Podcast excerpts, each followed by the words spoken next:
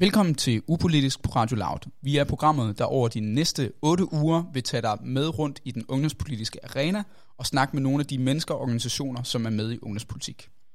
Mit navn er Jakob Skybjerg Kær, og jeg er din ene af dine to medværter. Jeg er formand i Radikal Ungdom København og er sekretariatsfrivillig på Dansk Gymnasieliv og Sammenslutningssekretariat og har været med i ungdomspolitik i cirka tre års tid. Ja, og du er alt for dybt begravet i det. Øh, jeg derimod, jeg hedder Klaas Kirkby Tejlgaard. Jeg har en fortid i ungdomspolitik. Jeg er ude på den anden side, sådan halvvejs. øh, og til dagligt, der driver jeg en række online-medier, øh, blandt andet den borgerlige liberale øh, netavis 180 grader. Vi vil over de næste otte uger øh, snakke om ungdomspolitik og studenterpolitik og de ungdomsorganisationer, der er med der. Vi skal blandt andet forbi, hvad et ungdomsparti er, hvad ungdomspartiers indflydelse er på voksenpolitik, hvordan det er at se tilbage på ungdomspolitik, og øh, snak om øh, ungdomspartiernes historie.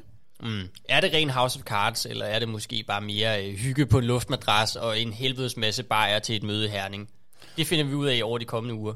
Tak fordi du lytter med.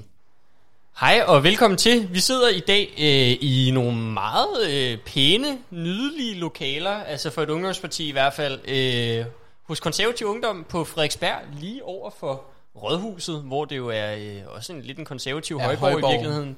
Øhm, og i dag der er vi på besøg hos formand, jeg ved ikke, hedder det landsformand hos jer? Det hedder landsformand, ja. Landsformand Anders Storgård, øh, og du er ja, formand i konservativ ungdom.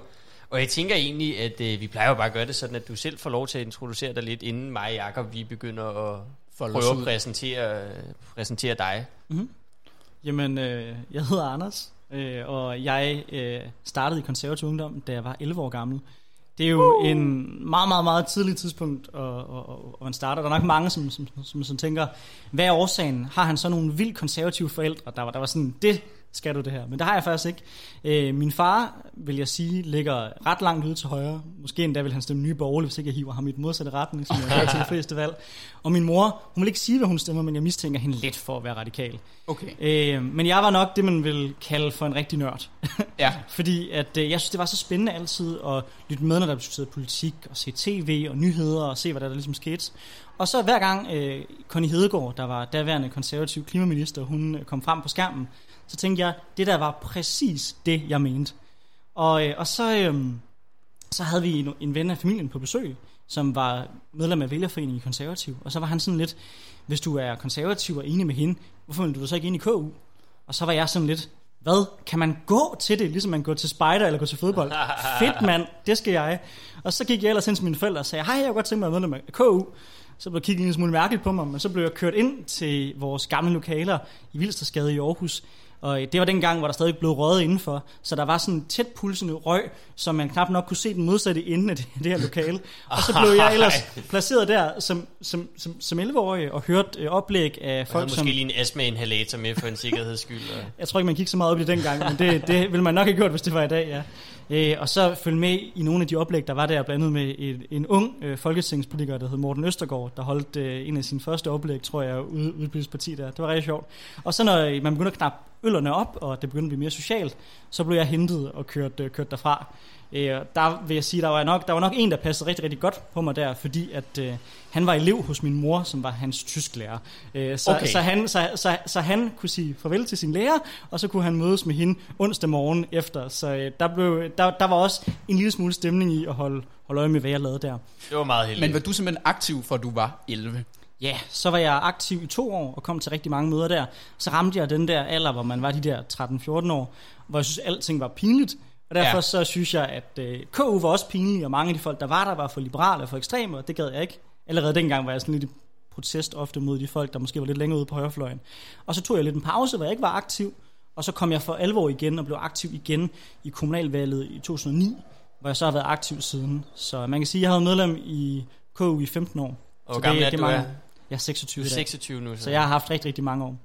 Øh, og i den tid, der har jeg øh, nok altid stået for en meget social konservativ linje, og har også været kendt meget for at tage dagsordenen op, som øh, vi skal passe bedre på de socialt udsatte, klima, det internationale udsyn osv. Og det har meget været de mærkesager, som jeg ofte har brændt for. Mm. Øh, og på den vis har jeg også oplevet, at KU ændrer sig rigtig meget. For da jeg startede, der var folk virkelig liberale. Altså der mente vi ting som, at øh, al infrastruktur skulle øh, gøres privat. Det skulle ejes ikke, ikke, ikke af staten. Øh, kongehuset øh, var vi så stadigvæk tilhængere af, men der var dog nogen, der ville afskaffe det. Øh, og kirke og stat skulle adskilles, og værnepligten skulle, skulle fjernes. Og alt, der hed stat, basically, skulle nærmest fjernes. Så vi var meget liberale i Ej, den, det lyder den dejligt. periode. Ja, det er vist, som man ser det. Jeg var, jeg, jeg var ikke helt så enig. Og når jeg gik op på talerstolen som 15-årig, så øh, var der nogen, der råbte kommunist nede bag os fra, fra, fra, fra salen.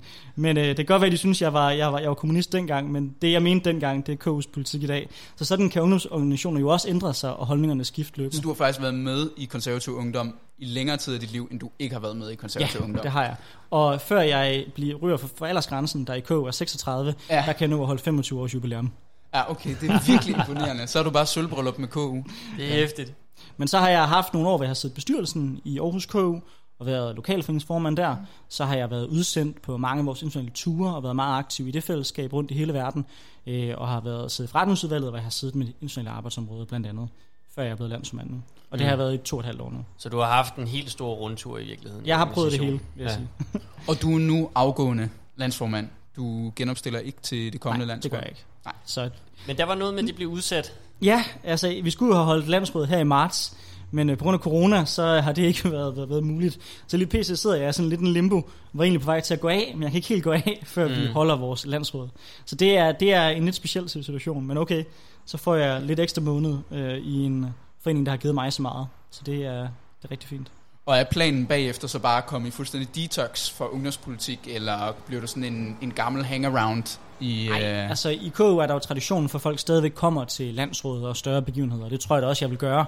Ja. Stadigvæk deltage i debatten og være, være, være aktiv der. Jeg har bestemt ikke tænkt mig at droppe KU. Nej. KU har skabt mig og gjort utrolig meget øh, for at forme mig som menneske. Øh, og derfor så står jeg jo altid i evig arv til, til KU. Så jeg er Mm. mm. bestemt ikke færdig med at bidrage til KU, selvom det selvfølgelig bliver i en mere tilbagetrukket rolle fremadrettet, det er klart. Ja. Øhm, Det store spørgsmål er så, hvad har du lavet ved siden af konservativ ungdom, når det har fyldt så meget? Altså, ja, hvad er der ellers sket i dit liv? Er der sket andet, Anders? Hvad har jeg ellers lavet? Øh, Da jeg var yngre, så har jeg gået til cykling. Øh, Så har jeg øh, gået på Rigskov Folkeskole. Og så synes jeg, at øh, det var sgu lidt for, for, for kedeligt, fordi alle mente det samme. Øh, Og jeg så sad godt nok som elevrådsformand der. Men så, så da jeg så skulle vælge gymnasie, der valgte jeg, ved du hvad, jeg vælger at skulle at tage ud i Aarhus V, og så gå på gymnasie på Aarhus Statsgymnasie, for ligesom at prøve noget andet. Ja. Og der har jeg gået på sådan en rigtig hippie gymnasie med en, øh, med, en, med en masse unge venstreorienterede der, hvilket var super, super sjovt og super fedt. Det var nogle rigtig gode år. Øh, og så har jeg derudover øh, læst statskundskab bacheloren i Aarhus, og er nu i gang øh, på kandidaten i København. Med fokus på international politik. Selvfølgelig. Stærkt. Men hvis vi nu, øh, du siger, du kom ind i ungdomspolitik selvfølgelig i en ung alder, og det, det gør man i en ung alder, hvis man er nørdet. Mig og Jacob, vi har også været nørder, da vi var små. Der er ikke så meget der. Øh, jeg har nørdet lidt andre ting, inden jeg begyndte at nørde politik. Det har du også faktisk. Det har kan jeg huske, i den- øh, højeste har kendt grad hinanden øh, hele livet jo faktisk. Øh, Ja. Og jeg kan huske en gang, der nørdede han sygt meget vulkaner. Ja, og det var sådan en længerevarende periode. og Inden da, der nørdede jeg tog, og, jeg, altså, og efter det, der var det så fodbold. Okay. Så altså sådan, Men man det har var, forskellige nørdeperioder i sit liv. Ved mig, der har det været politik, historie og Ringnes Herre. og Ringens Herre. Okay. Rigtig meget Ringnes Herre. Jamen, Hvis man kommer hjem til mig, så er der, så er der litteratur. Herre citat overalt på, på væggene og billeder og sådan er det fedt. Det, Men altså, jeg har også et kort hængende, som, som mange spørger mig på de der Zoom-møder, der, som vi mange af os har rigtig mange af for tiden. Hvad er det for et kort, du har hængende på bag? Det er Middle? Ja, det er Middle. Fantastisk. Så øhm, du er ikke Herre eneste. kan jeg sgu ikke lige være med på. Men det var egentlig mere for at spørge ind til, du startede som en 11-årig, lidt nørdet dreng, der ikke lige kunne være med til det sociale. Men hvordan fanden har du holdt gejsten? Du lyder jo helt øh, næsten forelsket KU stadig 15 år senere. Hvordan fanden har du holdt gejsten så længe? Men den samme årsag til at blive medlem i første omgang, det var, at når jeg sad der og så tv og følte med i, hvad der skete, så blev jeg simpelthen, altså, hvis man skal sige det på engelsk, triggered. Altså, jeg, jeg, jeg fik simpelthen bare lyst til at gøre noget ved det. Jeg blev frustreret og var sådan, åh, det kan simpelthen ikke passe det her. Mm. Så ville jeg pakke min kuffert og prøve at gøre noget ved det. Og det har sådan set været årsagen til, at jeg blev aktiv i KU, og også årsagen til, at jeg ikke kan slippe politik. Fordi når jeg læser et eller andet, og jeg følger med i, der sker et eller andet, så kan jeg bare mærke, at jeg har lyst til at prøve at påvirke det, og prøve at ændre det, og, og gøre verden til et bedre sted. Og det lyder Mm. super, super klichéagtigt, men det er faktisk sådan, jeg har det. At jeg føler, at vi alle sammen har en pligt til at prøve at skubbe verden bare lidt mere i en, i en retning, hvor den er lidt bedre. Mm. Øh, og, og det, er det, det det, jeg prøver på. Og Og selvom det har været øh, hårdt i nogle perioder i KU, det godt også når man har været meget uenig internt, så har det været sådan en overvejelse, der hed, selvom jeg kan være uenig med nogen i KU, så er det det her sted, hvor der er flest, mener det samme som mig. Og Ja. så er der jo kun en ting at gøre, det er at prøve at ændre KU og øh, det konservative så meget til at være det, jeg mener er det rigtige som overhovedet muligt. Øhm, og der har kompasset hele vejen. Har det været Connie Hedegaard? Altså, det, jamen, altså, ja, men det er jo et godt spørgsmål, fordi Også altså, en dejlig madame. det er hun bestemt. Altså, er nem at holde af. Jeg synes, det er forkert at sige, at der er et kompas, fordi mm. jeg har aldrig været typen, der har læst, at andre folk mener noget, og så tænker jeg, at jeg skal mene det samme, og jeg skal prøve at, at, at kopiere dem. Det har det ikke været.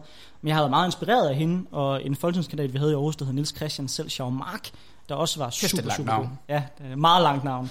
Øhm, som, har, som har inspireret mig meget. Mm. Men det har altid meget været sådan en følelse af, hvad føler jeg det rigtige indeni, så tag kampene, og så hvis folk har skarpe nok argumenter, så må jeg jo blive klogere, og ellers så bliver jeg bare ved med at kæmpe, kæmpe kampen. Ja.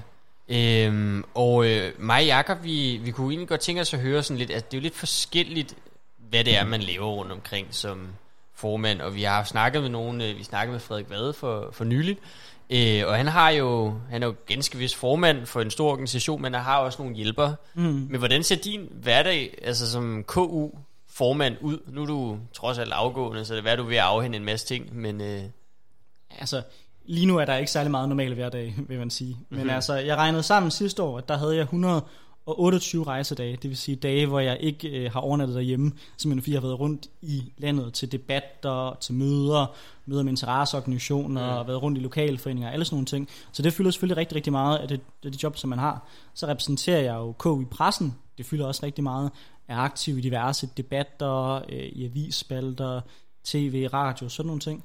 Øhm, og så også rigtig, rigtig meget bare det her med at drive organisationen. Ja, altså det, det, det synes jeg nogle gange folk undervurderer i, i politik, og jeg har svært ved at forklare selv min far det, der ikke helt fatter, hvad det er, jeg laver. Nej. Men man skal huske, KU kører med en økonomi, der er lidt over 3 millioner. Øh, vi har jo øh, to ansatte ud over mig, øh, og vi er jo en organisation, der, der, der, der, der drives med relativt mange midler, øh, som vi afsætter til forskellige ting, afholdelse af arrangementer osv. osv. Så det er jo at drive, i virkeligheden at drive en organisation. Øh, og det, det kræver rigtig, rigtig meget tid. Hvis man tror, at det at være landsmand, det primært er politisk, så vil jeg sige, så tager man fejl. I, i KU, der er det i høj grad organisatorisk, og så er det politiske lidt det der spændende noget, der kommer ovenpå, som, som man synes er pisse sjovt. Men har du så tid til studie ved siden af? Fordi Nej, du... det har jeg overhovedet ikke. Okay. Og det har jeg jo aldrig nogensinde haft. Altså sådan, da jeg startede på hvad noget, stats, statskundskab, så drillede mine studiekammerater mig ofte med, at jeg ikke var der nok. Og så øh, sagde de, hvordan fanden kan det være, at du ikke prioriterer studiet højere? Så plejede jeg at sige, at må forstå, statskundskab er en fremragende hobby, ved sådan alt det politiske, jeg laver. Ja. Men øh, det, jeg synes, det er en udmærket indstilling at have til sin studie, det, det er den samme, jeg havde der i gymnasiet i hvert fald, det er helt sikkert. Øh, det er vejen frem, det tror jeg simpelthen. Vi vil gerne snakke lidt om konservativ ungdom, fordi konservativ ungdom er jo en institution i dansk ungdomspolitik på mange Ja. måder. Altså, det, det er det første ungdomsparti, der overhovedet opstod i Danmark, øh, og har været med hele vejen igennem, øh, ofte som det mest højorienterede ungdomsparti i Danmark. Øh, men hvordan ser konservativ ungdom ud i dag? Jeg tror, du skal konkretisere det spørgsmål. Ja, altså, øh, det er det tredje største ungdomsparti, ja, det er sådan vi. nogenlunde, ikke? Ja, vi, øh, vi Øhm, har, vi har øh, lidt over 1.500 medlemmer, hvilket gør os til det tredje største ungdomsparti. Til skolevalgene, så er vi også blevet tredje størst. Så generelt kan man sige, mens partiet har haft mange år, hvor de har været ret lave, øh, så har KU egentlig holdt sig ret godt fremme øh, som en af de største ungdomspartier, øh, og fylder stadigvæk en del der også.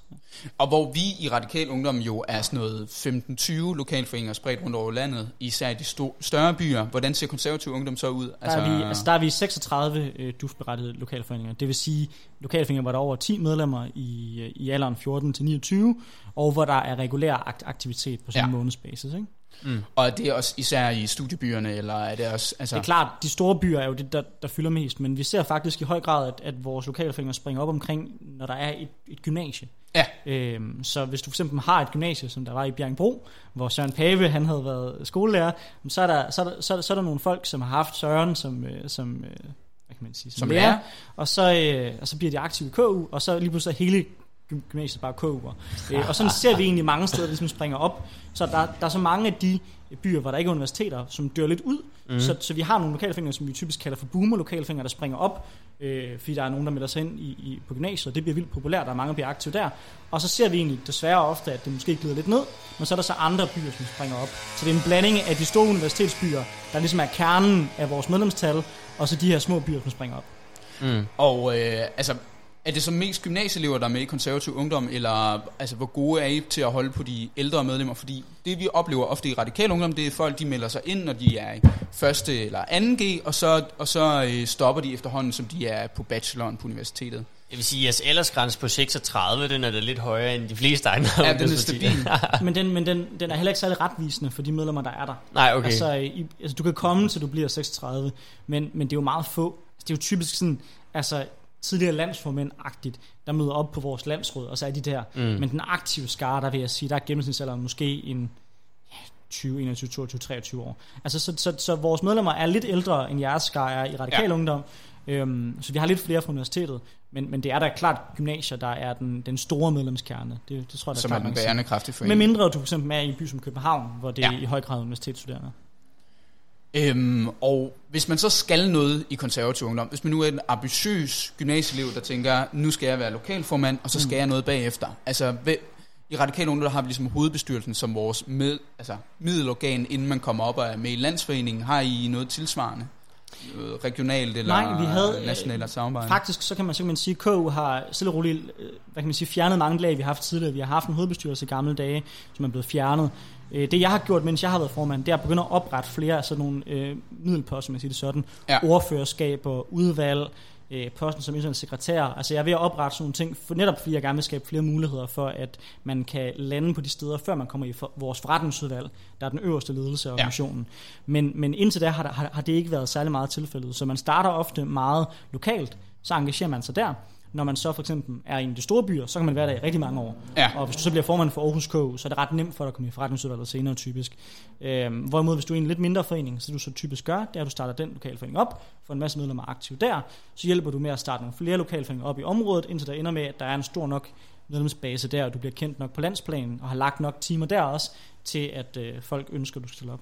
Så det er faktisk ude i lokalforeningerne, man ligesom bliver opfordret til at stille op til I landsforeningen grad. og, og udvikle sig, inden man kommer der. Mm. Lokalforeningerne er meget afgørende i forhold til at forstå KU. Så har konservativ ungdom jo også et sådan lidt mere traditionsborget ungdomsparti, fordi de ligesom har valgt at, at bevare noget af det gamle. Øh, mange ungdomspartier de havde sådan en stor udskiftning der i starten af 90'erne med den store øh, skandalesag, hvor man havde svindlet med en masse midler, eller de har haft nogle andre øh, altså, øh, historiske grunde til at, ligesom at forny sig selv, enten af politiske årsager eller organisatoriske årsager. Ja. Men altså, en institution, det er jo for eksempel det her famøse konsulentkursus, Mm. der foregår ude altså, i Guldberghus. Mm. Hvad, hvad går det ud på? Det kan jeg ikke komme ind på. Det kan du ikke komme ind på. Hele, Øh. hele, hele ideen med vores konsulentkursus, bare lige for kort og runde den, det er, at øh, vores sommerhus Guldberghus, som jo under 2. verdenskrig blev brugt til at træne modstandskæmper, den bliver stadigvæk brugt som toppen af vores uddannelsessystem, når man har været igennem alle vores trin. Vi har som små trin, man starter på grundkursus, så kommer man på linjekursus, så kan man ansøge om at komme med på konsulentkursus. Og grunden til, at jeg ikke kom ind på det, er ikke fordi, at øh, jeg synes, det er forfærdeligt hemmeligt, eller vi gør noget, der er øh, ulovligt eller farligt på den vis, men det er sådan, sådan, sådan set fordi, at en del af den oplevelse er også, at de folk, der kommer derhen, de ikke ved, hvad det er, der kommer, der kommer til at ske. Og det er sådan lidt en vild oplevelse, hvor man prøver at presse folk og teste folk med nogle øh, meget, meget øh, sjove og vilde oplevelser. Hvor jeg jo ikke vil sidde her og spoil det hele for folk, fordi så, øh, så, Jamen, så, den, tager så, vi, så, så den, den tager vi væk fra mikrofonerne bagefter så. Øh, Guldberghus er jo øvrigt er et dejligt sted, øh, hvor jeg har været på blåbogstur. Øh, meget fint sommerhus, øh, og, og lidt, lidt mange billeder af de kongelige måske, kunne man mene, ikke? Øh, men ellers, Det hører med, øh, ellers udmærket. Øh, men jeg tænker sådan lidt, altså fordi KU, øh, nu siger du, at I har været igennem en transformation. Altså, I, I har ligesom jeres forskellige fløje, og I er et stort nok ungdomsparti til at have plads til måske både at have anarkister og hvid fløj, der er mere nationalistisk orienteret, og så sådan nogen som dig, som man måske vil kalde rød fløj, eller hvordan. Øh, Rød fløj, social konservativ. Ja. Ja. men, men hvordan er jeres forhold med, med alle de andre ungdomspartier? Altså hvis man nu øh, ligesom skulle stille, øh, tage der hvor KU er i dag, og så stille de borgerlige ungdomspartier op, så vil du have lav et eller andet sted her, og VU, og så vil lige være mere midtersøgende end VU i virkeligheden, eller hvordan? Det tror jeg afhænger meget omkring, hvem det er, du taler med i KU. Altså, Okay. jeg vil placere mig selv som værende på mange punkter øh, ind omkring midten. Om jeg er mere midtersøgende end VU, ved jeg ikke, fordi det afhænger meget omkring, hvilket emne det er, vi, man snakker om. Så det er meget mere emnebaseret. Men hvis du tager et gennemsnit over holdningerne, jo, så vil jeg da mene, at, at, at, vi, at vi ligger cirka omkring midten, ligesom, Mm. øh, ligesom VU også gør, altså klart pla- placeret som centrum højre, men vi, vi, vi, vi spænder jo ud fra nogle folk, der går helt ind til midten, og så i virkeligheden langt, langt ud, næsten ud omkring nye borgerlige. Så derfor er der jo ret stort spænd, og det er jo fordi, at hvis du er øh, liberalist, så har du tre partier, du kan vælge mellem i Danmark. Du kan vælge mellem Venstre, Radikale og, og Liberal Alliance. Vil jeg mene er liberale par- partier. Hvis du er socialist, har du også tre partier, du kan vælge mellem. Jeg vil jo mene, der kun er et parti, som i hvert fald historisk set, og som er ideologisk konservativt funderet. Der er mm. måske nogle andre partier på højrefløjen, der kan låne nogle konservative mærkesager, men der er kun et parti, der rummer de, de tre ideologier. Og det gør jo også, at der er et ret stort spænd internt, og har altid været det, fordi at man har skulle, skulle øh, dække over en hel ideologi. Ikke? Mm. Men har man så tabt nogle medlemmer til, til Nye Borgerliges Ungdom, eller til Dansk Folkeparti's Ungdom, som egentlig normalt tidligere ville have ligget i konservativ ungdom? Det er, faktisk ikke, det er faktisk ikke mit indtryk. Altså, det eneste tidspunkt, hvor jeg vurderede, at vi tabte ret mange medlemmer, det var dengang, at Liberal Alliance for alvor blev så frem. Ja, der, okay. der mistede vi en stor del af vores liberale fløj, fordi der var mange, der var blevet medlemmer af konservative, fordi vi var dem, der var tilhængere af at sætte skatten mere ned end venstre, og derfor Mm. var der mange, Ja. der var herover af den årsag. Og det, det, det, kunne vi mærke, men vi har faktisk ikke mærket særlig meget øh, i forhold til nye borgerlige. Og det undrer mig egentlig heller ikke, for hvis du ser på, hvem nye borgerlige stiller stemmer fra, så er de i meget, meget lidt grad også. Okay. Ja, men det er jo også... Øh, nu er det jo så sjovt, nu går det den anden vej, ikke? Mm. Så er det folk, der løber fra lav til KU og fra LA til Mm. konservative. Og også alle mulige andre steder hen, selvfølgelig. Men, øh, men sådan er det jo. Fremgang, det, det avler fremgang, og tilbagegang avler tilbagegang, åbenbart. Og det var også det, der var Øhm. hårdt i mange år. Det er, at det er meget svært at bryde en negativ spiral. Fordi hvis øh, folk ser øh, der som værende en del af et taberparti, Mm. det er der ikke nogen, der vil være en del af, Nej. desværre. øh, og, og det gør jo, at alle udmeldinger, der kommer, det synes kommentatorerne og medieverden, de er tåbelige, fordi man er jo et taberholdet. Og på den måde er det også meget svært at bryde en sådan spiral. Øh, derfor Mm. vil jeg sige, jeg, jeg har meget ondt af de partier, som det ikke går godt for lige nu, for jeg har selv prøvet at være der. Ja, du jeg, har været med på Og jeg ved, hvor nedturen. uretfærdige medierne er, og hvor hurtige medierne er til at erklære folk døde, selvom de ikke er. Så jeg tror Mm. bestemt ikke, at LA er død endnu. Udmærket. Øh, men Anders, vi bliver jo simpelthen nødt til nu, at vi placeret os inde i øh, en eller anden en stueagtig ting, I har. Der er et køleskab med bajer, og øh, man kan sidde og kigge ud på rådhuset. Men ja, nu der er også er... sodavand, vil jeg så lige sige. Nå, men, øh, der er kun sodavand. Nej, der er også sodavand. Der er også sodavand, okay. Så er der også til de 11-årige, der kommer på besøg. Til mig, ikke? Ja. øh, men bag dig, der har vi jo en, en ret imponerende fotosamling øh, med alle landsformænd mm. gennem tiderne. Og der er, øh, udover, man kan måske bemærke, der kun er én kvinde, øh, så er der... Øh, Det er dog mere end VU. det er dog Ja, mere end det er VU. en mere det er godt gået. øh, Det er meget mere end VU. Og så er der nogle få, hvor der ikke er fotos på, øh, fordi det er nogle gamle formænd, man ikke har kunne finde foto på. Og så er der din, det er også en hvid øh, ramme for nu. Men den fortæller jo i virkeligheden meget godt, hvad det er, der er lidt særligt ved KU. Det er, at I har, altså, I har en fuldstændig vanvittig lang historie, og I har holdt på en eller anden måde mere fast i de historiske traditioner, I har haft, og, og jeg synes også, at det, det, som der er særligt ved konservativ ungdom, det er, at øh, hele organisationen emmer lidt af, vi er, altså, at, I har en meget, meget lang historie, I har nogle en meget institution. lange, en institution, I har nogle meget lange traditioner, øhm, og det kunne vi egentlig godt tænke os øh, at, at få spurgt lidt ind til, fordi der er jo rigtig mange... Øh, der er rigtig mange ting, som man har hørt rundt omkring, øh, når man som mig og Jacob har været lidt inde og snuse til ungdomspolitik. Og først og fremmest måske, nu fik vi nævnt det i forbifarten lige før, men hvad fanden er det med de der fløje der? Ja, Og altså, hvor syge hovedet er hvid fløj i virkeligheden? jeg tror måske ikke, jeg er den rigtige at spørge om det, øh, men jeg kan sige i hvert fald i forhold til Hvidfløj, så er de jo den nyeste i, i gruppen. De er faktisk opstået, mens jeg har været aktiv. Øh, Okay. opstod cirka omkring, jeg tror måske 2000 2012 er det korrekte årstal, hvor det startede mm. med, at der var nogle folk, der var meget, meget, meget vilde, der dengang mente ting, som at kvinder skulle nok ikke have stemmeret og sådan nogle ting, som blev aktive. Dem, dem grinede vi lidt af. Øhm, senere så er der så flere folk, der har været mere moderate fra rød fløj, der så er hoppet, og i virkeligheden også sort fløj, hoppet over til dem. Og hvid fløj og noget andet i dag, der er det en mere bred nationalkonservativ øh, en, øh, organisation i, i KU. Mm. Øhm, men, men de er den nyeste. I gamle dage var der kun rød og sort, som var de socialkonservative og de nationalkonservative. Og der var skillelinjen i KU primært spørgsmål omkring, hvor meget stat. Okay. Øhm, hvor at socialkonservativ, som også rundede nationalkonservativ dengang, var jo tilhænger af, at staten godt måtte spille en afgørende rolle i vores samfund, hvorimod de liberalkonservative og åbenlyse årsager var tilhænger af, at det ikke skulle være tilfældet. Mm. Men historisk set har det, har det været de to fløje. Mindre du glider helt tilbage til øh, før 2. verdenskrig, øh, hvor der jo også var en fløj, der var radikal konservativ, som er, ja, det er en ideologi, som vist kræver et helt afsnit at, dy- at dykke ned i, men det er, det er, en, det er, en, det er en grim mellemart af konservatisme og fascisme. Og det Okay. er grunden til, at en af jeres mange flotte formænd, han vender på hovedet. Mm. Ja. Det, men der er jo altid nogle blakkede øh, kapitler i historien på alle lidt gamle organisationer. Men det, jeg synes er det smukke ved den hi- historie, vil jeg sige, hvis jeg kort må, må Ja. runde den, det er, jo, det, det, er jo, det, det er jo det her med, at du har, hvis vi kigger her på den tavle, det kan jeg lytter så ikke gøre, men der har du en mand som, som øh, Christmas Møller, der jo er kendt som stemme fra London, der kæmpede for demokratiet og for Danmarks frihed. Og han tog kampen allerede i 20'erne og 30'erne med mange af de her folk. Øh, der sker så det, at mange af de her folk plusser frem i KU, øh, og der ser vi, mange af de her folk bliver inspireret, ikke så meget af nazismen, men mere af fascismen, du ser i, Italien. Og det i sig selv er jo også dybt, dybt problematisk. Men så ser du faktisk det, at det sociale konservative, den fløj, jeg også tilhører, øh, går sammen med øh, partiet KUB og KU, og så sparker man i virkeligheden øh, næsten 30% af KU ud. Og det gør, at da 2. verdenskrig kommer, der er KU meget klart på den rigtige side af historien og deltager meget aktivt i modstandskampen. Også i en periode, hvor kommunisterne ikke gjorde det. Så der var vi ret alene, og det ender jo faktisk med, at der er ja, øh, helt, helt, helt, helt op mod 47 KU'er, som dør i modstandskampen. Øh, Så det spiller en stor rolle for vores organisation også. Mm. Så mange hævder det, at det er et argument for, at KU er se, se I var, I var, I var fascister. Ja. men jeg synes i virkeligheden, at det er en ret smuk historie omkring, hvordan at fascismen poppede frem, men man vandt den kamp. Og det var egentlig ret unikt på højrefløjen på det daværende tidspunkt. For det kigger du til Sverige, der var vores søsterparti Moderaternes Ungdomsforbund, de blev kuppet af fa- fascister, og de måtte lukke Ungdomspartiet og starte et nyt. Mm. I Norge var der også en høj grad af folk, der pudsede frem der, og mange, der endte med at samarbejde med den tyske besættelsesmagt også. I Tyskland skete der jo åbenlyst også noget, noget af det samme, men Danmark er faktisk øh, det land i, i Nordeuropa, hvor man vandt den kamp, altså spørgsmålet på højrefløjen, der hedder, er man lojal over for demokratiet, når man er, når man er konservativ eller ej? Og, og det er jeg egentlig jeg er ret stolt af, faktisk. Meget godt, der gik fuld Mussolini i den, ikke? øh, men også. hvad er han hedder, ham der vender på hovedet?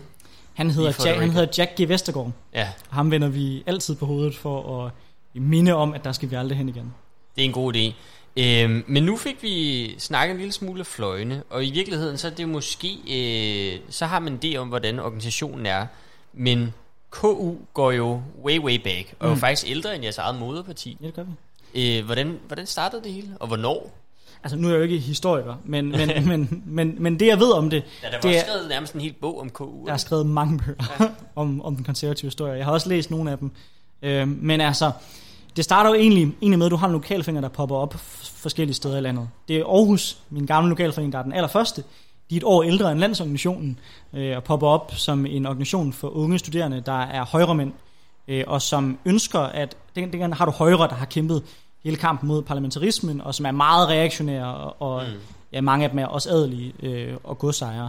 Og der vil man gerne have et mere moderne konservativt bud, der kan appellere til øh, middelklassen, og mange af de folk, der popper frem ind i byerne, er nogle folk, der starter øh, virksomheder, og altså helt, helt almindelige middelklassefolk. Ikke klassisk borgerlige mennesker. Præcis. Og der vil man gerne have, have et alternativ til det, fordi Venstre er meget ude på landet, og, og, og Højre app- app- appellerer til, gods, til godsejerne, men der er ikke nogen, der appellerer til de borgerlige øh, erhvervsdrivende inde i byerne. Og det er egentlig sådan, som de her småforeninger popper op øh, og, og starter. I Odense hedder de Antikommunistisk Forening, som også er lidt, lidt sjovt, fordi det er en forening, der starter med at være i modstrid med noget. Men, men de her småforeninger samles så i et fælles forbund i 1904, der så ender med at blive det, som er konservativ ungdom i dag. Og, og det, der er interessant, det er, at da Højre så efter lang tids dødskamp eksploderer fuldstændigt, der er det faktisk KU, der er med til at tage initiativ til, man så stifter det nye parti, der skal hedde Det Konservative Folkeparti. Og Folkepartiet her er afgørende, fordi det er spørgsmålet omkring, skal man appellere til folket, eller skal man være mere reaktionær i det? Øh, og det har, det har egentlig allerede dengang måske også cementeret lidt den kamp, der nogle gange kan være internt i både KU, men også partiet, nemlig spørgsmålet, der hedder, hvor meget vægt lægger man på det, på det meget konservative, måske endda så langt som reaktionær, og hvor meget lægger man tryk på Folkepartiet i øh, partiet. Mm. Og så går vi op gennem historien, øh, og efter KU, der følger de andre ungdomspartier. Øh, vi har SUF, der opstår som den socialdemokratiske ungdomsparti, som er både socialdemokrater og kommunister på det tidspunkt. Vi har radikal ungdom, og, og senere også så får øh, Venstre også et ungdomsparti. Og de, de følger egentlig hinanden ad øh, op gennem historien. Der sker dog en adskillelse mellem kommunisterne og socialdemokraterne, øh, og vi får så gabt DSU. Øh, men ungdomspartierne dengang er meget, meget større, end de er i dag. Mm. Altså 15, 30, helt op mod 60.000 medlemmer er der i Venstres Ungdom på et tidspunkt i 50'erne. Mm. Og, og hvorfor tror du, at der var så mange, der var sådan engageret i politik dengang i forhold til i dag? Det er et kæmpestort spørgsmål. Altså, det er jo interessant, synes jeg også, at se på et land som Tyskland. Ja. Fordi der har du stadig den samme, samme tradition, som man havde i Danmark dengang. Som var en tradition, der hed, at når man stemte på noget, selvfølgelig var man som ung menneske så også aktiv i et, i et, et parti. Jeg tror, i Danmark, der har vi efterhånden set en tendens til, at folk ser sig selv som værende, hvad kan man sige, individualiseret, sådan så man ikke kan finde et parti, man er enig med. Så man Ja. altid tænker, at "Jamen, jeg kan altid finde et eller andet, jeg er uenig med, med et parti om, og derfor kan jeg ikke være medlem. Og partier bliver måske også mere og mere for folk, der er meget interesseret i politik, frem for mere brede ungdomspartier. Og det synes jeg i virkeligheden er synd, fordi jeg synes, det er vigtigt, at vi har en bred rekruttering, og at øh, ungdomspartierne appellerer bredt. Og det vi har prøvet at gøre meget som konservativ ungdom, hvilket også mener er en af årsagerne til, at vi vokser ret meget i de her år, det er det her med at, at prøve at sige, hvordan så vi får appellere meget klart til almindelige unge mennesker, folk der går i gymnasiet.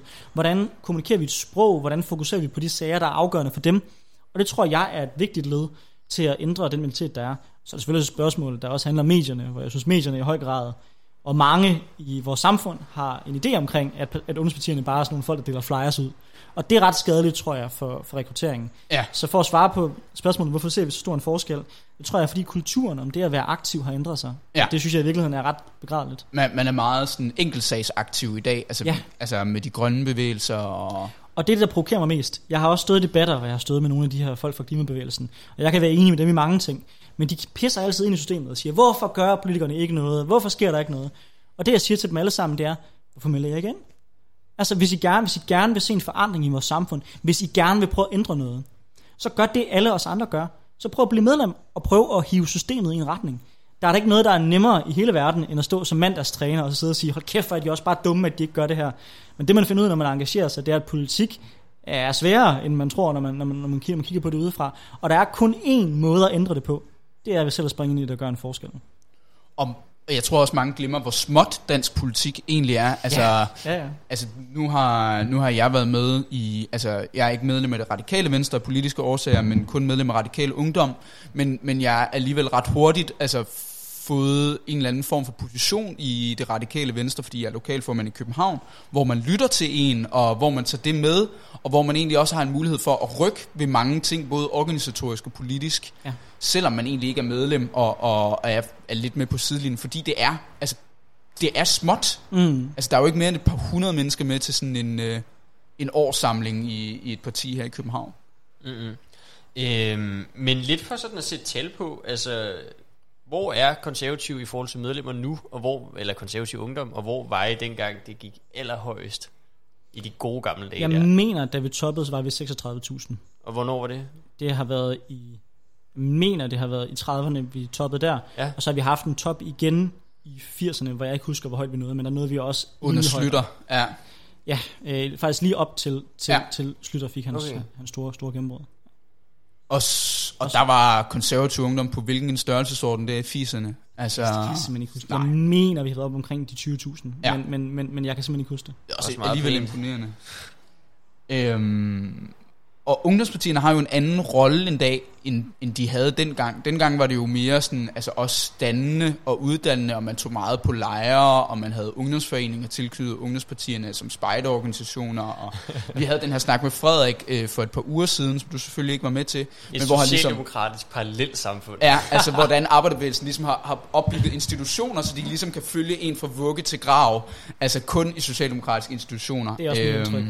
Det er altid sjovt at hvad hedder, snakke med socialdemokrater, fordi det er som om, at hvor andre har sådan lidt et fællesskab sammen med hinanden, Ja. så har socialdemokraterne, de har sådan deres egen lille subverden med de her fagforeninger. Det, det er altid underholdende. Øhm, men hvor meget har man egentlig bevaret fra, fra den der altså store tid, og, og hvor meget er egentlig bare er blevet, blevet lavet om til, til det ungdomspartierne er i dag? Altså, er, er der noget, der er bevaret i konservativ ungdom fra nogle traditioner, man gør på landsmødet? Vi har vores eller? sanger, sange og landsråds traditioner, der er, der er forbundet. Vi har alle mulige ting, der, der er meget, meget gammeldags og meget måske specielt i forhold til, til den tid, vi lever i i dag. Altså jeg kan i hvert fald huske, at til min første landsråd var jeg en lille smule, øh, lad os bare sige det, forbavset over, at Ja. vores landsråd starter ved, at alle lokalforeningerne bærer en stor Dannebrogsfane ind, og så pla- placerer den, og så spilles KU-sangen, og så holdes landsmanden, øh, så holder landsmanden en tale derfra. Og det er jo en meget speciel tra- tradition, som stammer helt tilbage fra dengang, da vi i virkeligheden startede, og som man har bibeholdt. Øh, en lidt nyere tradition, der jeg mener er kommet i 90'erne, det er traditionen med, at vi til landsrådene går ind til en sang, så ledelsen har alle sammen valgt en eller anden sang, de går ind til, øh, som, som, som så skal tælle pis på situationen, og så vandrer man ind til det. Så der er jo alle mulige små traditioner. Når vi mødes til større møder, synger vi KU-sangen, øh, hvor jo det er sådan, at, at der er et vers, der er dedikeret til hvert fløj, hvor man så sætter sig ned og rejser sig op, afhængig af hvilken fløj man er på der. Så der er jo alle mulige små, sjove traditioner, som, som nogle af dem er opstået for lang tid siden, andre af dem er kommet lidt, lidt, lidt hen ad vejen. Og så er der jo bare noget helt grundlæggende mentalitet. Altså den der uafhængighed, vi har som KU'er. Jeg gør jo meget ud af også at være ude og kritisere mit, mit moderparti mange gange. Ja. Og det er jo en, en del af KU's DNA, som er, at fordi KU er skabt før vores parti, så, så bliver, så man, man, bliver man nærmest set, set som, hvis jeg, hvis jeg skriver et opslag, hvor jeg roser mit hvad hedder, parti, så bliver jeg nærmest set, set som en forræder i, i K. Det er næsten bedre, hvis jeg laver et opslag, hvor jeg kritiserer dem. Ja, okay. Og det er jo lidt bagvendt, tror jeg, i forhold til, hvordan mange typisk ser udenrigspolitik som værende sådan en slags heppekor for, for de voksne. Ja, Jamen, det kan man godt forestille sig. En, en, en røvslikkerklub, hvor mm. man håber engang selv at hoppe ind i de mm. voksnes række, ikke? Ja. Men øh, der kan man så sige, at det er kogen og lavende på den anden side, øh, bærer måske også præg af det, som jo er den sidste, vi har fået valgt til Folketinget. Det har jo været Brian, Brian Mikkelsen. Ja. Og han var øh, formand i, jeg mener det er 80'erne. Eller, ja, jeg skal ja, til at sige, der står mange formænd efter ham. Start 90'erne. Der ja. står rigtig så, mange så, formænd efter så, ham. Så, så man kan kritisere KU for meget, men at være sådan en folketingstalent øh, Talentfabrik, det, øh, det lader ikke til at være tilfældet. Nej, åbenbart ikke. Men sådan af, af traditioner, hvad den allermest mærkelige, der er i KU? Altså, jeg vil sige, som republikaner, hardcore republikaner, der har jeg altid, jeg har altid hæftet mig ved de der skide fucking kongemærker, I altid skal have i reverset, ikke? Det er jo en ny, det er jo en helt ny Det er en helt ny. Ja, det er en helt ny. Men den er, jo sådan, den er jo sådan lidt nede på jorden, men så kan man godt se, så er det typisk en for KU, når man kommer rullende med sådan en der, måske Men DFU'en er jo også begyndt at, ja. at, at, gå med dem, og det er egentlig noget, der sådan er startet for få år siden. Jeg kan huske, dengang, dengang det startede. Men Læg mærke til, at du ikke har et. Øh, jeg har, jeg har faktisk en, øh, men, men nej, det er ikke noget, jeg går men med. Men du er mere til verdensmålspinden, eller hvad? det er jeg med ikke. Jeg synes virkelig, verdensmålene, det er fjollet. Nu skal men, helt Men når man ruller ind Men det, det er vist en længere snak. Når man ruller ind til sådan en landsråd der, altså, øh, er det så sådan nogle, har I sådan nogle mærkelige altså processer og traditioner, som I kører igennem? Nu har jeg sang og jeg standenbrug og sådan noget, men jeg kan huske, at jeg læste sådan en, en øh, rapportage i Euroman, tror jeg det var, hvor han var inde og talte masser af fede billeder af mm. gutter i jakkesæt mm. og alt muligt. Øh, og det virkede jo næsten som sådan, øh, det virkede jo næsten karikeret på en eller anden måde. Fordi det var det, det også. Altså, jeg har sjældent oplevet dårligere journalistik, end det den mand lavede. Ja. Altså, han brugte hele vores landsråd på at lægge an på vores piger, og gå ind i omklædningsrummet og tage billeder af folk mod deres vilje. Og så skriver han et indlæg bagefter, hvor han, han, han skriver, vi et ungdomsparti uden kvinder. Altså, det, der var i hvert fald nogle kvinder, der følte, at han var lidt mere interesseret i den, der han var, da han skulle skrive sin artikel. Okay. Men sådan er det jo nogle gange sjovere at fortælle en anden historie. Så ja, det, det var meget, meget karik karikeret. Men, okay. Men, man, men man, når man stiller sig op på talerstolen, er det så høje landsråd, og så det går er man det, Ja, det er det, når man, når man holder ens første tale, så er der okay. tradition for, at så siger man højlandsråd. Og så har vi jo også en tradition med, at vi alle sammen rejser os op og klapper, når ja. folk holder deres første tale. Mm. Og så i gamle dage, når man havde mønter, det har man jo så ikke så meget mere, men så plejede vi at gå op med små mønter, ligesom man gør, når folk holder tale første gang i Folketinget. Okay. Så der er egentlig ret mange traditioner, der også skal opfordre folk til at gå op på talerstolen og deltage der. Det jeg synes er super fedt. Altså, mm. fordi det gør, man tør gøre det. For alle har prøvet at stå der pisse nervøs ja. foran landsrådet, foran 3, 3, 350 koger, og så bare stå og fremstamme en eller anden sætning, som man har øvet tusind gange, før man står der, ikke? Jo. Jamen, jeg har, aldrig, jeg har aldrig været på noget talerstol på den måde, tror jeg. Jeg tror, jeg holder mig fra det. Øh, der er en ting, som vi simpelthen er nødt til at spørge ind til. Det er Jacob, han har lavet noget øh, dybdeborende research. Dybdeborende journalistik. Og der er simpelthen en eller anden historie, der lyder så underlig, vi er nødt til at spørge ind til den at det er noget med Maja Mercado og et rådden grisehoved Maja Mercado. i Frank Jensens have sammen med nogle andre KU'er. Og det er den historie, du er nødt til at redegøre for, for vi, vi snakker om socialminister. Ja, nu skal jeg passe på med, hvad jeg siger, at jeg kommer for upopulær, men øh, jeg tror, vi kommer så langt væk, jeg gerne må fortælle den historie nu. Det er selvfølgelig fra, fra før min, min tid. Der, øh, har øh, kogerne haft en rigtig munter øh, aften. Der har været hele stik pattegris, så har man stået nede i Guldbehus, og der har man spist hele stik pattegris, haft en fest, drukket sig pisse stive, og så øh, sent på aftenen, der har man haft sådan en tradition, man havde haft til mange øh, møder, at man sådan om natten, så skulle man ind, og skulle man øh, kaste et eller andet over i Frank Jensens have, der ligger ret tæt på. Han bor øh, nede i Skelskør, eller hvad? Han havde sommerhus dengang, ah. øh, og han var daværende minister på daværende tidspunkt. Ja. Øh, og så var traditionen lidt, at man skulle smide et eller andet over til ham for at drille ham. Og så, eller synge en eller anden sang for, for at drille ham. Der var, der var sådan en politisk Variationer, ja. Og det tror jeg egentlig, han synes var okay. Af og mit morsomt, ja. Indtil man så i en kæmpe brændert der har, øh, ja, det ved ikke helt, hvem det var, det er der lidt uenighed Der omkring. på det. Men der er i hvert fald, øh, Maja Mercado mindes i hvert fald at have været med til at synge sangen derude foran, da man så har taget det der grisehoved, der var til overs, for man havde stikket hele pattegris og smidt over i Frank Jensens have. Ah. Det har Frank Jensen så tolket som en trussel. Ja. Og så er der sket senere det, at øh, jeg mener, det er PET, det er i hvert fald hans sikkerhedsvagter, der har banket på til den der KU-fest, og så måtte afhøre folk i forhold til, hvem der havde kastet et grisehoved ind til, til, til, til Frank Jensen. Det var selvfølgelig bare det, man vil kalde for almindelige drengestreger. Ja. Øh, men, øh, men ja, det var ikke en særlig god pressehistorie. Nej. Øh, og det, jeg tror ikke, Ja. det har været særlig sjovt at være landsmand, der skulle i pressen og forsvare det på forsiden af, jeg mener, det var Ekstrabladet øh, dagen Ja, på, ikke? okay. Ja, det, er, det er en dårlig sag, det er helt sikkert. Øh, og det er jo så næsten lidt Godfather, øh, Godfather øh, vibes over den. Altså mm. det der med et afhugget dyrehoved, der lige pludselig dukker op i nærheden af en og sådan noget. Jeg forstår godt, hvorfor han kunne se det som en Det forstår jeg også. Øh, og jeg vil, selvom jeg ikke har haft noget med det at gøre, vil jeg selvfølgelig også gerne undskylde for Frank Jensen. jeg tror, man har synes, det har været rigtig sjovt i ens kæmpe brændert, men jeg tror, der var nogle folk, der godt kunne se, at det måske ikke var særlig sjovt dagen derpå. Ej, det var ikke så Må hensigtsmæssigt. det ikke også det er noget, som Frank Jensen nogle år øh, Ja, jeg i tror, han trækker på skulderen. Han, han, han griner lidt af, ikke? Det tænker jeg. Øh, ja. Men, øh, men altså, hvis man ellers sådan dykker lidt ned i jeres arkiver og mm. kigger. Øh, vi fik nævnt Slytter før. Og hvem har I ellers sådan af ikoner? Fordi jeg føler jo, altså Slytter er jo selvfølgelig for mig sådan den helt store.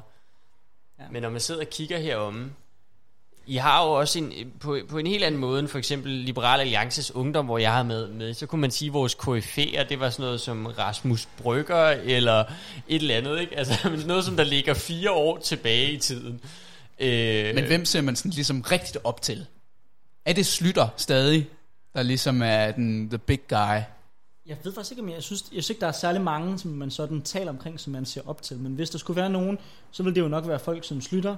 Så vil jeg nok også sige, at, øh, at Christmas Møller jo er meget, meget kendt. Og mm. senere Axel Møller, ham jeg taler omkring, der overtog efter Jack G. Vestergaard. Øh, det er nok sådan de største, vil jeg sige. Og så, så er der selvfølgelig mange folk, der øh, jeg synes, at Erik Hansen også er rigtig spændende. Ja. Men han deler selvfølgelig øh, Han deler vand- vandene. vandene på grund af Mm. Tamilsagen. Ja. Som jo var en, en uheldig notits i længere konservativt sejrdømme Ja, der i 80'erne. Man kan, man kan sige en lille note i forhold til det, det er, hvis du lægger mærke til det, så ligger Slytter og Egil Hansen, de ligger nærmest direkte i øh, forlængelse lige med en enkelt person der er imellem. Ja. Og de var jo gamle, tætte venner fra KU, hvor de var landsformænd sammen, og havde ligesom fulgt hinanden, selvom Slytter han var sådan den meget midtersøgende, og Egil Hansen var den meget højreorienterede, men de havde altid været tætte venner, og havde fulgtes hele vejen. Det, der så sker under Tamil-sagen, det er jo, at øh, Slytter får en notits fra Justitsministeriet, Egil Hansen, Ja. hvor han har spurgt ind til, er der en sag i det her? Og så har Justitsministeriet svaret tilbage, at der ikke er noget ind under gulvtæppet, Ja. og det læser Slytter så op, og det ender med at blive Slytters politiske død. Øh, og efter sine skulle Slytter ikke have talt med Egil Hansen Siden. nogensinde derefter. Så det, Okay. det, blev, det blev slutningen på deres venskab, der ellers havde gået helt tilbage, fra de var drenge mm. i KU. Hold da ferie. Øh, så det var, øh, det, var, det var et hårdt brud, må, må man sige, mellem, øh, mellem de to. Men i, men i øh, sangen, der, altså, det har været et dejligt KU-møde, så er det jo, så er der jo også Eriks politi. Er det Mm. en reference til Erik Nien Hansen, eller... Øh, ja, det Ja. er det. det er, han var Fordi han var justitsminister. justitsminister i mange år. mener jeg. Altså, men, men, men, men traditionen svinger lidt, fordi indtil for 3-4 år siden sang man stadig det, der egentlig var traditionen, som var, at hvis man havde en konservativ justitsminister, så ændrede man navnet til den konservative justitsminister, fordi det var hans Ah, politik. ja. Øh, men nu synger man vist kun Erik. Okay. Det gør de fleste i hvert fald. Øhm, men altså, hvad kan man sige, det som der lidt for mig, øh, som ude, udenforstående, har været med konservativ, øh, sådan Folkepartiet, og såvel som ungdomsorganisationen, og i virkeligheden ideologien, det er, at jeg har jo godt kunne lide at være sådan en, som har, har malet det hele op som noget regressivt, reaktionært noget, som Mm. var stort, for eksempel under Slytter, øh, og som sidenhen ligesom har mistet sin relevans. Ikke? Mm. Øh, og så har der været Venstre, der har været det store borgerligt ledende parti. Øhm, men, men der er jo noget, som måske godt kunne tyde på, at øh, konservatismen og det konservative folkeparti øh, er ved at få en revival. Mm. Sidder du også med den opfattelse? Ja, det, det gør jeg, øh, og jeg mener også, at det er der, vi vi naturligt hører, hører hjemme. Ja. Altså hvis vi kigger rundt i alle de andre nabo nabolande, når vi mødes med vores søsterpartier, så er det altså de konservative partier, der, der, der er det store centrum højre parti. Og jeg tror, at Venstre, og det oplever man måske også i de her dage også, har en konflikt internt med sig. Fordi Ja. ja. Venstre er ikke skabt til at være det store borgerlige midterparti. Venstre er skabt til at være et liberalt, landbrugsorienteret parti. Men fordi at konservativ har været så meget i intern krig, så har de fået mange folk over, der måske i bund og grund er mere konservativt sindet.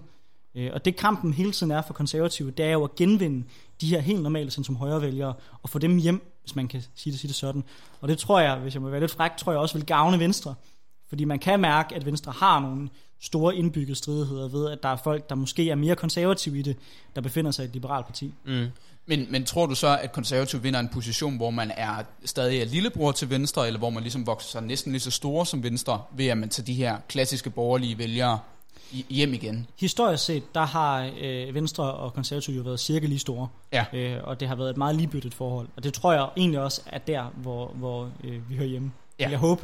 Det vil du håbe. De konservative Man kan har altid jo... ønske sig større. Altså, Men konservative har jo bare i mange år været total lillebror til mm. Venstre, og, og, og øh, selvfølgelig kunne have nogle ministerposter i nogle regeringer, men har spillet meget med på Venstres øh, fløjte dybest set.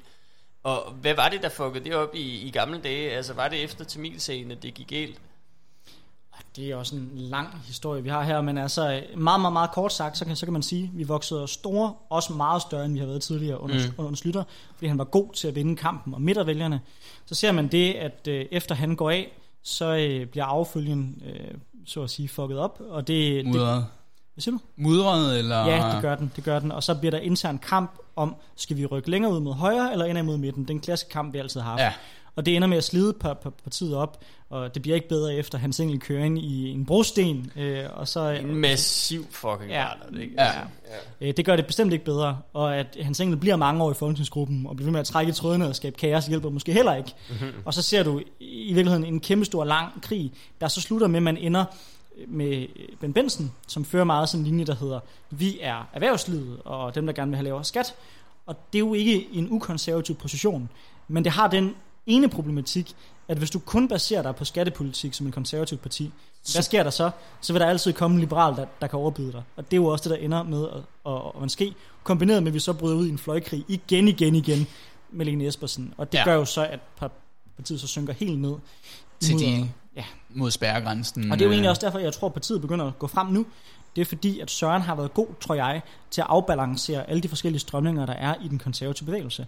Øh, selvom du er national konservativ, og måske gerne vil have Søren være mere højorienteret, så kan du grundlæggende se dig selv i den linje, som Søren kører. Ja. Hvis man er socialkonservativ, som jeg er, så kan man også grundlæggende se sig selv i den linje, som Søren kører. Og det gør, at han ligger et sted lige nu, der egentlig samler ret godt. Ja. Og det tror jeg er en af styrkerne ved Søren på nuværende tidspunkt. Mm. Ja, det er det, der Og- holder og- sammen på Præcis. på og det er også meget det, analysen, tror jeg er. Det er et første skridt for konservativ, det er at genvinde basen. Ja. Og så når man rammer de der 10%, så kan man se lidt mere ud over. Og måske gå lidt mere i den retning, jeg gerne vil have, nemlig at begynde at appellere mere ind over midten også. Ja. Mm. Men altså, fordi da Søren Pape kom til, mm. jeg kan ikke engang huske, hvornår var det, han blev formand? Jeg mener, det er 15. 15. Der kom han jo lidt, øh, altså, lidt som en outsider, ikke? Øh, Ja, det, det er sådan, blev i hvert fald set på af mange folk, der ikke var konservative. Jamen, det og, er jeg, det. og, og jeg husker, hvordan kommentatorerne bare havlede ham ned. Det er jo sjovt, fordi når man har været medlem af konservativ og K i mange år, så kendte vi ham jo alle sammen. Og folk talte altid omkring Søren som en af de helt store talenter. Ja, Når han okay. holdt tale på partiets landsråd, så var folk bare sådan, det, det, bliver, det, det her det bliver vildt. Så øh, da vi fik meldingen om, at Søren lige pludselig skulle være partileder, der var K'erne jo bare ellevilde. Ja. Ja. Fordi vi følte jo, det var en af vores, det var en af de her talenter, der lige, der lige pludselig havde sprunget. Vi tænkte, han måske kunne blive stor om 10 år, Ja. eller 15 år. Og lige pludselig så var han der bare. Mm. Og, og, så, så, så der var egentlig ret meget opbakning der. Og jeg tror også, det har været årsagen til, at Søren har kunne klare sig igennem, selvom det har set skidt ud i perioder. Fordi folk har set ham som værende et stort talent. Og så har man lidt håbet på, at tiden nok skulle vise andre, at det var han. Men er det sådan en konservativ ting, det der med nogle gange at trække nogle interne frem? Det er også til Europaparlamentsvalget med Pernille Weiss, som, som også for mange var en ukendt politisk figur. Altså, men jeg, egentlig endte jeg, med at synes, ikke, ret synes godt ikke, det kan sammenlignes. Øh, Nej, fordi okay. at Pernille kommer langt mere udefra, havde heller ikke været aktiv i politik i Okay. mange år. Ja. Hvorimod Mm. Søren jo har været øh, pro- profileret borgmester Internt, ja. i, i Viborg og har været en stor person internt. Så det er ikke, det er ikke helt det samme. Nej. Mm. Men, men du har ret i, at, at, at konservative trækker jo tit folk ud, udefra ind. Connie Hedegaard blev også kørt ind som minister, efter hun jo ikke havde været i politik i rigtig, rigtig mange år. Ja. Så vi kører nogle gange øh, folk ind udefra. Og det er jo også fordi, tror jeg, at mange af de folk, der er på den her tavle, og mange af de folk, der været aktive i KU, de vælger at, at, søge ud i erhvervslivet og være der og få nogle spændende karriere. Og så øh, er det nok, nok også øh, godt, at partiet nogle gange hiver dem ind, så man ikke nødvendigvis Tilbage igen. gå den, gå den slagende vej. Ikke? Nej. Øhm, men, men så du siger, det som der i virkeligheden er lykkes for konservative nu her, Mm. det er at få samlet de mange forskellige strømninger, der kan være under Pape. Det Under hashtag Pape Power. Øh, og, og hvordan ser du så vejen fremad? Altså, kommer I til at blive statsministerparti? Det synes jeg er for svært at spå om på nuværende, på nuværende tidspunkt. Det tror jeg ikke er noget, der ligger i kortene lige forløbig, vil mm. jeg sige. Nogen tæller det meget op, men det tror jeg slet ikke er der, vi er.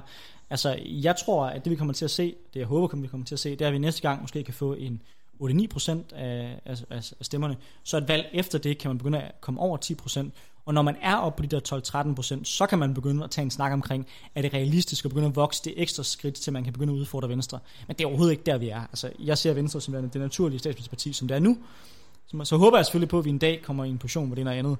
Men det er jo Venstre, der historisk set har været dem, der flest gange har haft statsministerposten, også når de borgerlige har haft magten. Mm. Men hvad er planen så for KU fremadrettet? Altså hvis konservativ vokser så op i en størrelse, hvor man kan lege omkring de 10%, så vokser konservativ ungdom vel også og kan komme op og lege med DSU og Venstres ungdom. Ej, altså vi, Har man gjort så nogen? Vi ramte jo 1500 medlemmer, mens partiet stadigvæk lå på 3% af Ja. stemmerne. øh, så jeg vil, jeg, vil, jeg vil sige, som øh, generalsekretær Søren Vandsø, der også hænger på den her tavle, Ja. han er den generalsekretær i det konservative folkeparti, han sagde til mig, da jeg prøvede at presse ham på, hvad jeg skal ikke snart til at udfordre Venstre, så sagde han, at øh, KU bliver nok større end VU, før øh, K bliver større end V. Ja. Og det, det er, uden at prale for meget på vegne af KU, så vil jeg sige det, sådan tror jeg også, at det bliver. Vi har det med at tage kampen, før øh, partiet gør. Men vores mål, som KU, vil jeg sige, Ja. det er der at begynde at se, om vi kan udfordre VU på, på, på, på, på, en, på en sigt. Som, øh, som de råbte til, til valgfester, da jeg startede i KU, Venstre, bliv på landet. Ja, okay. Men, øh, men, men al den her fremgang, der er til de konservative, og altså, nu kan jeg jo så se mit gamle parti, LA, der, der er fandme Karina Bergmann, der er hoppet, og øh, Jakob har Rosenberg, og der er DF'er, Stenholm der er hoppet Iversen, over. der er nogle DF'er, der er hoppet, så er også nogle DF'er, der lige er hoppet til Nye Borgerlige, selvfølgelig nogle byrådsmedlemmer. Øhm, men al den fremgang her til konservative, øh, hvordan har man tænkt sig at bruge den? Fordi lige nu så er vi jo i en lidt særlig situation, hvor man kan sige, at øh, er coronakrise, øh, Mette Frederiksen står helt enormt stærkt. Øh, stadig. Selvom jeg synes, jeg, øh, jeg gør min færre share for at prøve at gøre hende til en forhat dame i Danmark, men det går ikke så godt lige forløbig. øhm, men, men hvordan har man tænkt sig at kapitalisere på den her øh, fremgang, der er? Altså, der er ligesom en øget opbakning, øh, virker det til, og jeg synes også, der er begyndt at være kommentatorer i Berlingske og sådan noget, som begynder at snakke om, kan vide om konservativ bliver Mm. det store borgerlige parti, og du har Ellemann, som måske ikke øh, lige har fundet øh, den rette fod at stå på endnu og sådan noget. Mm. Øhm, hvad tror du sådan planen bliver for konservative? Altså, vil man for eksempel prøve at bruge fremgangen her på den anden side af coronakrisen til at prøve at tage sådan nogle lidt mere ideologiske slag, eller... Altså hvis jeg må citere øh, Slytter i hans øh, nye bog, øh, så vil jeg, jo, vil jeg jo sige, at konservative skal bruge meget tid på at fokusere på det konservative vil, frem Mhm. for at tænke for meget over, hvad alle de andre gør. Altså, jeg synes, at det her parti er stærkest, når det udstikker dets egne retninger, når det fører dets egen politik og fokuserer på at prøve at få konservativ politik igennem, frem for hele tiden at prøve strategisk at prøve at sige, hvordan skal vi lægge os i forhold til Venstre og alle de andre. Mm. Øh, Så jeg håber da, at man, man vil holde kursen, og så prøve at få så meget af vores politik igennem. Mm. Og så blive ved med at være det her pa- parti, der kan finde fælles fodslag, når det er fornuftigt, med nogle af venstrefløjspartierne, for eksempel på klimaet. Og i andre gange, så er vi dem, der står og råber omkring, husk nu, vi skal ikke forgælde os selv op over ørerne, og pengene skal være en pas, og skatten skal ned. Det håber jeg da, at vi vil fortsætte med, med, med, med at være, fordi vi er et parti, som har balancerne, og som har forskellige strømninger i sig, og vi er aller, aller, aller stærkest, når vi formår at balancere på den der meget svære sti, det er nogle gange at sørge for på en tid at være et øh, meget klart borgerligt parti, og på andre tidspunkter også sørge for at lægge kant til de andre med vores egen politik, fordi vi er en selvstændig ideologi. Ja, og dermed nogle meget kloge ord. Ikke blive tabt i sovsen, bare holde kursen. Den kan vi sende videre til Pape. Hvor kan man fange dig hen, Anders, hvis man gerne vil høre mere eller se mere til dig? Er du Så sådan kan man, skarp øh, på Altså, jeg er medier? hele tiden på Facebook, så det vil nok være det mest oplagte sted. Ellers kan man altid ringe til mig. Mit nummer står både på Twitter, Facebook og hjemmesiden. Øh, og skriv, hvis der er noget. On that note, så tror jeg, vi vil sige uh, mange tak, fordi du havde lyst til at være med i programmet i dag. Jeg håber, Ja. at du nu snakker lige så meget som os. Og så uh, Tusind tak for det, og tak fordi I lytter med. vi ses derude. Tak fordi du lyttede til Upolitisk på Radio Loud. Som sædvanligt, der var din værter undertegnet Klaas Kirby Tejlgaard. Og Jakob Skybjerg Kær. Hvis ikke du nåede at få hele programmet og snakken med, så kan du finde os inde på din podcast-app eller inde på Radio Louds hjemmeside. Vi vil udkomme samme tid og sted i næste uge, og vi glæder os rigtig meget til at snakke med de næste gæster, vi har med i programmet. Yes, sir. Og ellers er der ikke tilbage, øh, ellers er der ikke andet tilbage, end at sige tusind tak, fordi du lyttede med, og vi er tilbage næste uge, her på Pitten på Radio Loud. Inden vi slipper jer helt, så hvis I er glade for programmet, må I meget gerne sende en mail til Radio Louds hovedmail med ris, ros eller kommentar, så det bliver sendt videre til vores redaktør, så det bliver sendt videre til os. Tak.